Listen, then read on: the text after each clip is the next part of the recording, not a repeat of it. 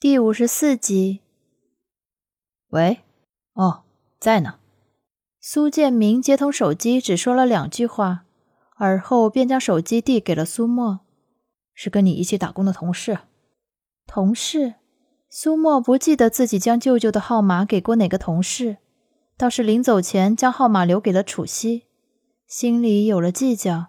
他接通电话，便淡笑着唤了一声：“楚西。”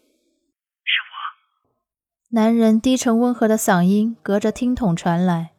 苏沫搬走的时候，楚河和苏建明见了一面，简单说了几句话，彼此间充斥着生疏的尴尬。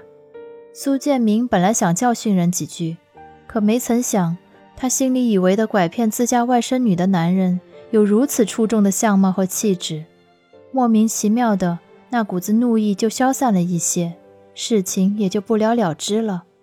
这几天他憋着没提楚河。楚河也有点情绪郁结，一直忍到这个晚上，实在受不了那种牵肠挂肚。耳听着手机那头浅浅的呼吸声，他又柔声问了句：“说话方便吗？”“嗯。”听见他的声音，苏沫已经拿着手机出了屋子，弯腰屈膝，他坐在了门口的石阶上。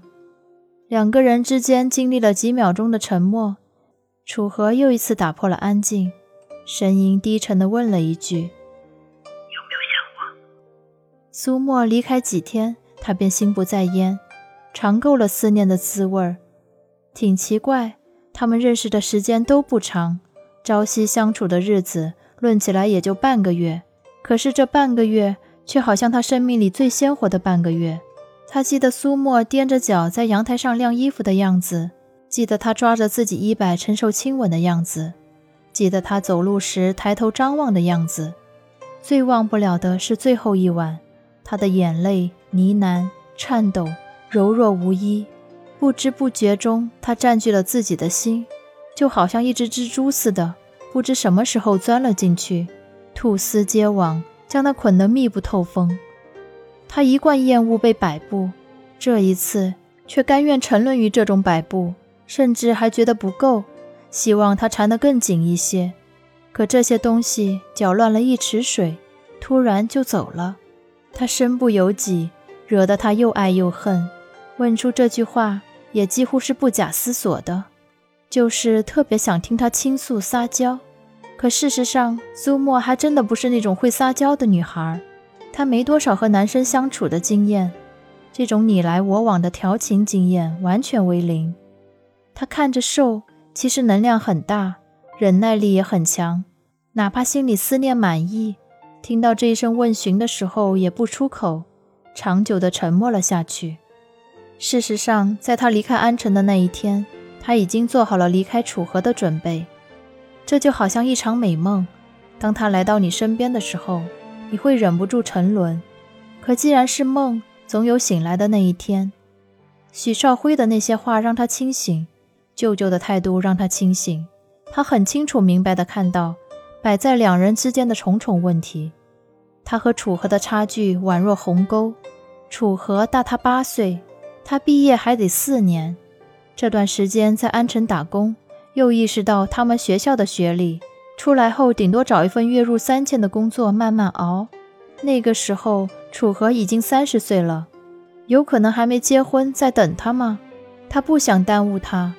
不想他因为自己面临长期的等待和可能来自父母的责难，不想让他未来成为他的负担，也不想越陷越深。现在的他，学业仍旧应该摆在第一位，考上大学只是他跃出农门、改变命运的开始。羞于启齿的身世，寄人篱下的处境，并不算明朗的未来，这一切的一切都让他不敢懈怠，不敢沉沦，不敢妄图去占有这么优秀的一个男人。苏沫低着头，深深地呼吸了一下，用一种分外平静的声音淡笑道：“楚河，我们分手吧。”电话那头的楚河一时语塞，好像很少听他直呼自己的名字，感觉不太真实。他没回话，好一会儿又听见苏沫继续说道：“我回来想了好几天，觉得我们真的不太合适。”“？”男人忍耐情绪的一句话打断了他。苏沫声音轻轻的：“年龄不合适，学历也不合适，家庭背景都不合适，其实各方面都不合适吧？”苏沫，楚河试图劝他，却有些词穷。他的大脑甚至还有些运转迟钝，在他有限的二十几年生涯中，实在没有这种被女孩放弃的经历。这一次绝对是破天荒头一遭。他说了好几句话，没头没尾的，连他自己都不晓得他在讲什么。苏沫静静地听着，决定却没有被影响的迹象。许久，苦笑道：“就我这样的，没人都不会给我多好的亲事。”你的家庭条件应该很好，我真的配不上你，我也不想占着你耽误你。上次楚西和你相亲的那个电台主持人，条件和你才相当，我觉得你应该和他谈。苏沫，就这样吧，我舅舅的手机快没电了。很突然的，苏沫挂断了手机。他说话的时候从头到尾都没有哭腔，眼下通话一断。瞬间将脸颊埋到了双膝之中，感受着那种心口好像突然被撕扯开一道伤的痛楚。